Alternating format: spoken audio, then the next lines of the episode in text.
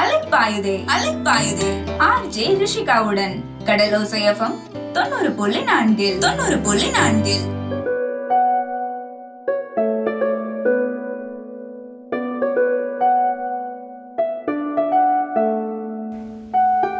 பாம்பன் நேசக்கரங்கள் அறக்கட்டளையின் கடலோசேஃபம் தொண்ணூறு புள்ளி நாலுல அலைப்பாயுது நிகழ்ச்சியில உங்க கூட பேச வந்தாச்சு ரிஷிகா. இன்னைக்கு நம்ம நிகழ்ச்சியில் எதை பற்றி பேச போகிறோம் அப்படின்னு பார்த்தீங்கன்னா எப்படி நெகட்டிவ் பீப்புளை ஹேண்டில் பண்ணுறது அப்படிங்கிறத பற்றி தாங்க பார்க்க போகிறோம் நெகட்டிவ் பீப்புளா புரியலையே ரிஷிகா அப்படின்னு கேட்குறீங்களா எப்போவுமே எதிர்மறையாக பேசுவாங்க இல்லையா? அதாவது நம்ம ஊரில் கூட அவங்கள சொல்லுவோம் அபசகுணமாக பேசுகிறாங்க அப்படின்னு. ஸோ இந்த அபசகுணமாக பேசுகிறவங்கள தான் நம்ம நெகட்டிவ் பீப்புள் அப்படின்னு சொல்லுவோம். இந்த மாதிரி நிறையா பேர் இருக்காங்கங்க. நான் வீடு கட்ட போகிறேன் அப்படின்னு அவங்க கிட்ட போய் சொன்னால் என்னது வீடு கட்ட போறியா? சாப்பாடுக்கே வழி இல்லாம தானே உட்காந்துருக்க இதுல வீட வேற கட்ட போறியா? அப்படின்னு நம்ம என்ன சொன்னாலுமே அதுக்கு அபசகுணமாவே பேசுவாங்க. ஸோ இவங்கள தான் நம்ம நெகட்டிவ் பீப்புள் அப்படின்னு சொல்லுவோம். இதே மாதிரி இன்னொரு வகையான மக்கள் இருக்காங்க. அவங்க எப்படின்னா அவங்க வீட்டு கதையை தவிர மற்ற எல்லா வீட்டு கதையுமே பேசுவாங்க. ஸோ அவங்கள நம்ம ஊரில் புரணி பேசுகிறாங்க அப்படின்னு சொல்லுவோம். இங்கிலீஷில் கூட காசிப் அப்படின்னு சொல்லுவாங்க. ஸோ இந்த ரெண்டு வகையான மக்களை எப்படி சமாளிக்கிறது அப்படிங்கிறத பற்றி தான் இன்னைக்கு நான் பேச போகிறேன் ஒன்று நெகட்டிவ் பீப்புள் இன்னொன்று காசிப் பேசுகிறவங்க ஸோ இந்த மாதிரி இருக்கிறவங்க கிட்ட இருந்து நம்ம எப்போவுமே கொஞ்சம் ஒரு ஸ்டெப் தள்ளி தாங்க இருக்கணும். இவங்களை ஃபேஸ் பண்ண முடியாமையே நம்ம ஊருக்குள்ள நிறைய பேர் கஷ்டப்பட்டுட்டு இருக்காங்க. ஸோ எப்படி இவங்களை ஹேண்டில் பண்ணுறது அப்படிங்கிறத ஒரு குட்டி ஸ்டோரி மூலியமாக உங்களுக்கு நான் சொல்கிறேன் ஒரு மேன் இருக்காங்க. அதாவது ஒரு ஆஃபீஸில் ஒரு மேன் வந்து அவங்க பாஸ் கிட்ட போய் சொல்கிறாங்களாம் இனிமேல் இந்த ஆஃபீஸில் என்னால் வேலை பார்க்க முடியாது அப்படிங்கிறது. ஏன் என்னாச்சு? எதனால் வேலை பார்க்க முடியாது? அப்படின்னு கேட்டாங்களாம். ஸோ அதுக்கு அவர் அவங்க பாஸ்கிட்ட சொன்னாராம் இங்கே வேலை பார்க்குற எல்லாருமே ரொம்ப நெகட்டிவாக பேசுகிறாங்க அது மட்டும் இல்லாமல் ஒருத்தவங்க ஒருத்தவங்களை பற்றி அதிகமாக புறணி பேசிக்கிறாங்க. ரொம்ப நச்சுத்தன்மையான உள்ள மக்கள்லாம் இந்த ஆஃபீஸில் இருக்காங்க. ஸோ என்னால் இங்கே ரொம்ப நாள் இருக்க முடியாது. அதனால நான் இப்பயே கிளம்புறேன் அப்படிங்கிறத சொல்லியிருக்காங்க உங்கள் பாஸ் கிட்ட அந்த மேன் அதுக்கு அந்த பாஸ் ஒரு கிளாஸ் நிறைய வாட்டர் ஃபில் பண்ணி அவர் கையில் கொடுத்தாராம். இந்த கிளாஸில் உள்ள வாட்டர் ஒரு ட்ராப் கூட கீழே சிந்தாமல் இந்த ஆஃபீஸை மூணு தடவை நீ சுற்றி வந்தால் நீ நினச்ச மாதிரியே இந்த ஆஃபீஸை விட்டு நீ போகலாம் அப்படிங்கிறத அந்த பாஸ் சொன்னாங்களாம். இவரும் அவங்க பாஸ் சொன்னதை கேட்டுட்டு மூணு தடவை ஒரு ட்ராப் வாட்டர் கூட கீழே சிந்தாம பாஸ்ட்டை கொண்டு வந்து கொடுத்தாராம். அவங்க பாஸ் கேட்டாங்களாம் இங்கே மூணு தடவை இந்த ஆஃபீஸை சுற்றி வரப்ப யாராவது உங்களை நெகட்டிவாக பேசினதை பார்த்தீங்களா? இல்லை யாராவது காசிப் பேசுனதை பற்றி பார்த்தீங்களா? இல்லை ஏதாவது ஒரு டிஸ்டர்பன்ஸ் உங்களுக்கு இருந்துச்சா? அப்படிங்கிறத கேட்டாங்களாம். அதுக்கு இவர் சொன்னாராம் இல்லை அப்படின்னு. ஸோ அதுக்கு அவங்க பாஸ் சொன்னாங்களா? ஏன் இல்லை? ஏன்னா நீங்கள் உங்களோட இந்த கிளாஸில் உள்ள வாட்டரை மட்டும்தான் ஃபோக்கஸ் பண்ணியிருந்தீங்க. எப்போ நம்ம வேலையிலையும் நம்மளோட தேவையிலையும் நம்ம கவனம் செலுத்துகிறோமோ அப்போ நம்மளை சுற்றி உள்ள எந்த ஒரு டிஸ்டர்பன்ஸும் நமக்கு தெரியறது கிடையாது இல்லையா? அதனால இந்த உலகத்துல நம்ம எங்க போனாலுமே இப்படிப்பட்ட மனிதர்களை நம்ம சந்திக்க தான் போறோம். ஸோ அதுக்காக நம்ம இருக்கிற இடத்த விட்டுட்டு நம்ம போயிடக்கூடாது இல்லையா? நம்மளோட வேலையில மட்டும் நம்ம கவனம் செலுத்தி நம்ம வழியில போயிட்டே இருக்கணும். ஸோ இந்த கதை மூலியமா நான் உங்களுக்கு என்ன சொல்ல வரேன் அப்படிங்கிறது உங்களுக்கு கண்டிப்பா புரிஞ்சிருக்குங்க. நம்மளை சுற்றி நல்லவங்க மட்டும் எப்போவுமே நம்ம லைஃப்பில் இருக்க மாட்டாங்க. இந்த மாதிரி நெகட்டிவாக பேசுகிறவங்க நம்மளை பற்றி அடுத்தவங்க கிட்ட புரணி பேசுகிறவங்க இப்படின்னு நம்மளை சுற்றி ஆயிரம் பேர் இருக்க தான் செய்வாங்க. அதுக்காக நம்ம இருக்கிற இடத்த விட்டு நம்ம போகக்கூடாது நம்மளும் கஷ்டப்படக்கூடாது. நம்ம பாட்டுக்கு நம்ம வேலையில் மட்டும் கவனம் செலுத்தி நம்ம போகிற வழியில் போயிட்டே இருக்கணும். ஸோ இந்த மாதிரி நிறைய விஷயங்கள் பேசலாம். தொடர்ந்து கேளுங்க. அலைப்பாய்தே நிகழ்ச்சி. இது கடலூர் சேஃபம் தொண்ணூறு புள்ளி நாலு. அலைப்பாயுதே அலைப்பாயுதே. ஆர் ஜே ரிஷிகாவுடன். கடலோசை தொண்ணூறு புள்ளி நான்கில் தொண்ணூறு புள்ளி நான்கில்.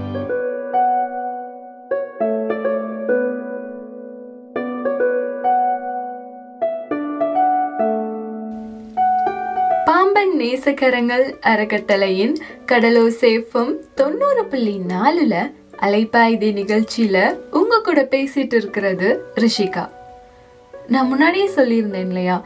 நெகட்டிவாக பேசுகிறவங்க கிட்ட இருந்தும் நம்மளை பற்றி காசிப் பேசுகிறவங்க கிட்ட இருந்தும் எப்படி நம்ம விலகி இருக்கணும் எப்படி நம்ம அவங்கள கையாளணும் அப்படிங்கிறத ஒரு குட்டி ஸ்டோரி மூலியமாக உங்களுக்கு சொல்லியிருந்தேன். இன்றைக்கி நம்மளோட ஷோவில் எந்த உறவை பற்றி பார்க்க போகிறோம் அப்படின்னு பார்த்தீங்கன்னா மாமியார் மருமகள் உறவை பற்றி தாங்க பார்க்க போகிறோம் மாமியார் மருமகள் அப்படின்னு சொன்னாலே எல்லாருக்குமே ஞாபகம் வருது. சண்டை பிரச்சனை போராட்டம் இதான் இப்ப எல்லாரோட மைண்டுக்குமே ஞாபகம் வரும் இல்லையா? ஏன் அப்படின்னு கேட்டிங்கன்னா நம்ம பார்க்குற சினிமால இருந்து நம்ம பார்க்குற சீரியல்ல இருந்து இது எல்லாத்துலேயுமே அப்படி அவங்கள போர்ட்ரே பண்ணியிருக்காங்க. டெய்லி இதை நம்மளும் பார்க்குறனால மாமியார்னாலே ஒரு கொடுமைப்படுத்துறவங்க அப்படிங்கிற ஒரு மாதிரி தான் நம்ம நினைச்சிட்டு இருக்கோம். ஸோ இதெல்லாம் உண்மையா அப்படின்னு பார்க்கறதுக்கு முன்னாடி மாமியார்னா யாரு அப்படிங்கிறத பத்தி பேசலாம். நம்ம புகுந்த வீட்டுக்கு போகிறோம்னா நம்ம எப்படி அங்கே எல்லாருக்கிட்டையும் நடந்துக்கிறோம் நம்ம எப்படி இருக்கோம் நம்ம எப்படி பேசுகிறோம் அப்படிங்கிறத நம்ம ஹஸ்பண்டை விட நம்ம மாமியார் தான் அதிகமாக நம்மளை கவனிப்பாங்க. நம்ம வீட்டை விட்டு நம்ம இன்னொரு வீட்டுக்கு போகிறப்ப நமக்கு நிறைய கடமையும் பொறுப்பும் வந்துடும் இல்லையா? அப்படி இருக்கிற அந்த கட்டத்தில் நம்மளோட மாமியார் இருக்காங்க இல்லையா? அவங்க என்ன பண்ணுவாங்கன்னா அவங்களோட லைஃப்பில் இதுவரை கற்றுக்கிட்ட எல்லா அனுபவங்களையுமே நமக்கு சொல்லி தருவாங்க. ஏன்னா அவங்களுக்கு பின்னாடி நம்ம கஷ்டப்படாமல் இருக்கணுங்கிறதுக்காக தான் நமக்கு அவங்களோட வாழ்க்கையில் நடந்த எல்லா அனுபவங்களையுமே நமக்கு சொல்லி தருவாங்க. ஏன் அப்படின்னு கேட்டிங்கன்னா நம்ம கஷ்டப்பட்டாதான் அவங்களோட பையனும் கஷ்டப்பட்டுருவாங்களே. ஸோ நம்ம கஷ்டப்படாமல் இருக்கிறதுக்காக அவங்களோட அனுபவங்கள் எல்லாத்தையுமே நமக்கு சொல்லி கொடுப்பாங்க. ஸோ மாமியார் மருமகளை பற்றி பேசுறதுக்கு நிறைய விஷயங்கள் இருக்கு. பேசலாம். தொடர்ந்து கேளுங்க. இது அலைப்பாயுதே நிகழ்ச்சி கடலூர் சேஃபம் தொண்ணூறு புள்ளி நாலு. அலைப்பாயுதே அலைப்பாயுதே. ஆர்ஜே ரிஷிகாவுடன் கடலோசை எஃப்எம் தொண்ணூறு புள்ளி நான்கில் தொண்ணூறு புள்ளி நான்கில்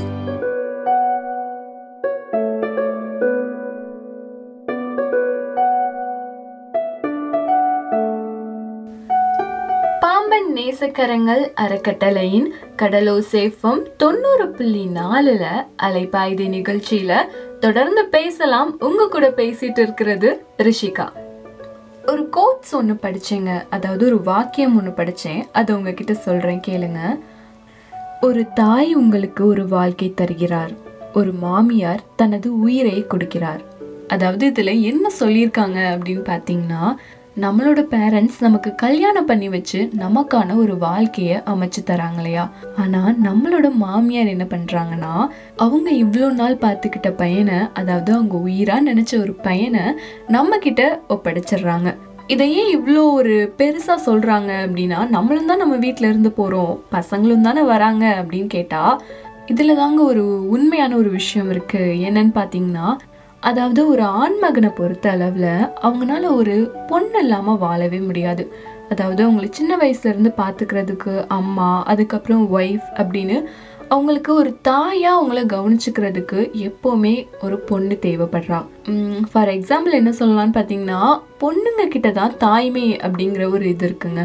ஸோ அதனால ஒரு ஆண் மகனுக்கு அம்மாவுக்கு அப்புறம் ஒய்ஃப் தான் அவங்களுக்கு அடுத்த தாயாக இருக்கிறாங்க. ஒரு பொண்ணால் மட்டும்தான் ஒரு குடும்பத்தை உயரத்துக்கும் கொண்டுட்டு போக முடியும்? கீழேயும் கொண்டுட்டு போக முடியும். ஸோ கல்யாணத்துக்கு அப்புறம் பொண்ணுங்க கிட்ட இயல்பாகவே அந்த ஒரு பொறுப்பு அப்படிங்கிறது ரொம்பவே அதிகமாக இருக்குது ஒரு கார் இருக்குது அந்த காரை நம்ம ஓட்டணும் அப்படின்னா அதுக்கு நிறைய ரூல்ஸ் இருக்கும் இல்லையா? அதே மாதிரி தான் நம்மளோட புகுந்த வீடை நம்ம எப்படிலாம் கையாளணும் அப்படிங்கிறத நிறைய ரூல்ஸோட நம்மளோட மாமியார் நமக்கு சொல்லி தருவாங்க. ஸோ எல்லா மாமியாருமே அப்படியே பாசமாக நேசமாலாம் நடந்துக்க மாட்டாங்கங்க. ஃபஸ்ட்டு மாமியார் அப்படிங்கிற அவங்களோட அதிகாரத்தை அவங்க காமிக்க தான் செய்வாங்க.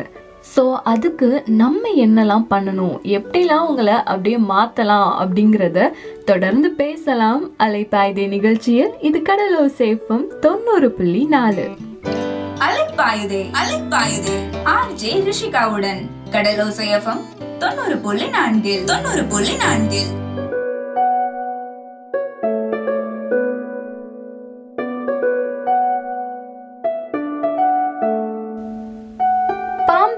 பாம்பன் அறக்கட்டளையின் கடலோ சேஃபம் தொண்ணூறு புள்ளி நாலுல அலைப்பாயுதி நிகழ்ச்சியில உங்க எல்லாருக்கூடயும் பேசிட்டு இருக்கிறது ரிஷிகா.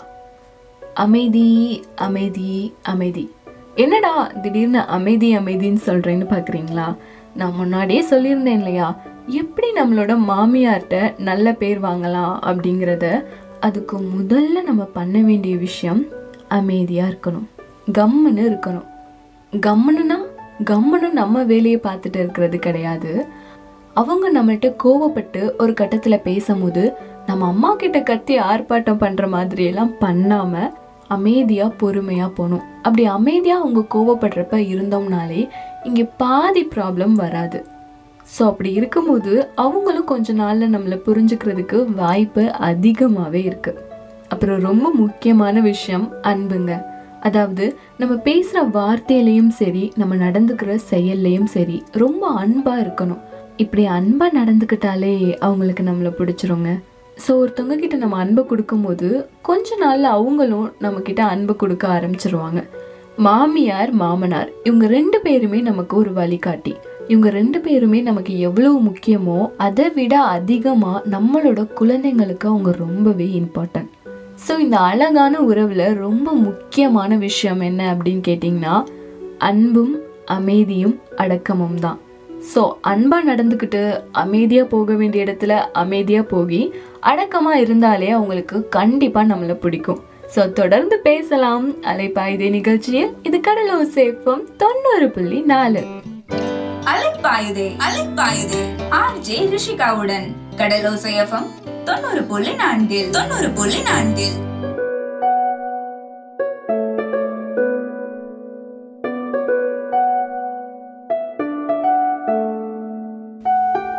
பாம்பன் நேசக்கரங்கள் அறக்கட்டளையின் கடலூர் சேஃபம் தொண்ணூறு புள்ளி நாலுல அலைப்பாய்தே நிகழ்ச்சியில ஒன்பது மணில இருந்து உங்க கூட பேசிட்டு இருக்கிறது ரிஷிகா. அப்புறம் மக்களே நான் பேசினதை இவ்வளோ நேரம் கேட்டிருப்பீங்க அப்படிங்கிறத நம்புகிறேன் நம்மளோட அலைப்பாய்தி நிகழ்ச்சியில் இன்னைக்கு நெகட்டிவாக இருக்கிற பீப்புளை எப்படி கடந்து போகிறது அண்ட் உறவில் ரொம்ப ரொம்ப ரொம்பவே இம்பார்ட்டண்டான மாமியார் மருமகள் உறவை பற்றி பேசியிருந்தேன் இல்லையா? மாமியார் எப்படி இருக்காங்கன்னு பார்க்குறத தாண்டி நம்ம எப்படிலாம் மாமியார் கிட்ட நடந்துக்கிறோம் அப்படிங்கிறது ரொம்பவே முக்கியமான ஒரு விஷயம். அதை எப்படி கொண்டுட்டு வரணும் அப்படின்னா அன்பால் எதை வேணாலும் சாதிக்கலாம் அப்படின்னு சொல்லுவாங்க இல்லையா ஸோ அன்பால் நம்மளோட மாமியாரை நம்ம கைக்குள்ள வச்சுக்கிறதுக்கு நிறைய விஷயம் சொல்லியிருந்தேன். இன்னைக்கு நம்ம ஷோல பேசினதுல உங்களுக்கு ஏதாவது கருத்து இருந்தா என்கிட்ட சொல்லலாம். உங்க மாமியார்கிட்ட பிடிச்ச விஷயம் அப்புறம் இதுவரை உங்க மாமியார் கூட பிரச்சனை இருந்தா அந்த பிரச்சனையை சால்வ் பண்றதுக்காக என்னெல்லாம் நீங்க பண்ண போறீங்க அப்படிங்கிறதையும் என்கிட்ட சொல்லலாம். சொல்ல வேண்டிய வாட்ஸ்அப் நம்பர் அப்படின்னு பார்த்தீங்கன்னா ஏழு பூஜ்ஜியம் ஒன்பது நான்கு நான்கு மூன்று ஒன்பது ஒன்பது ஒன்பது ஒன்பது.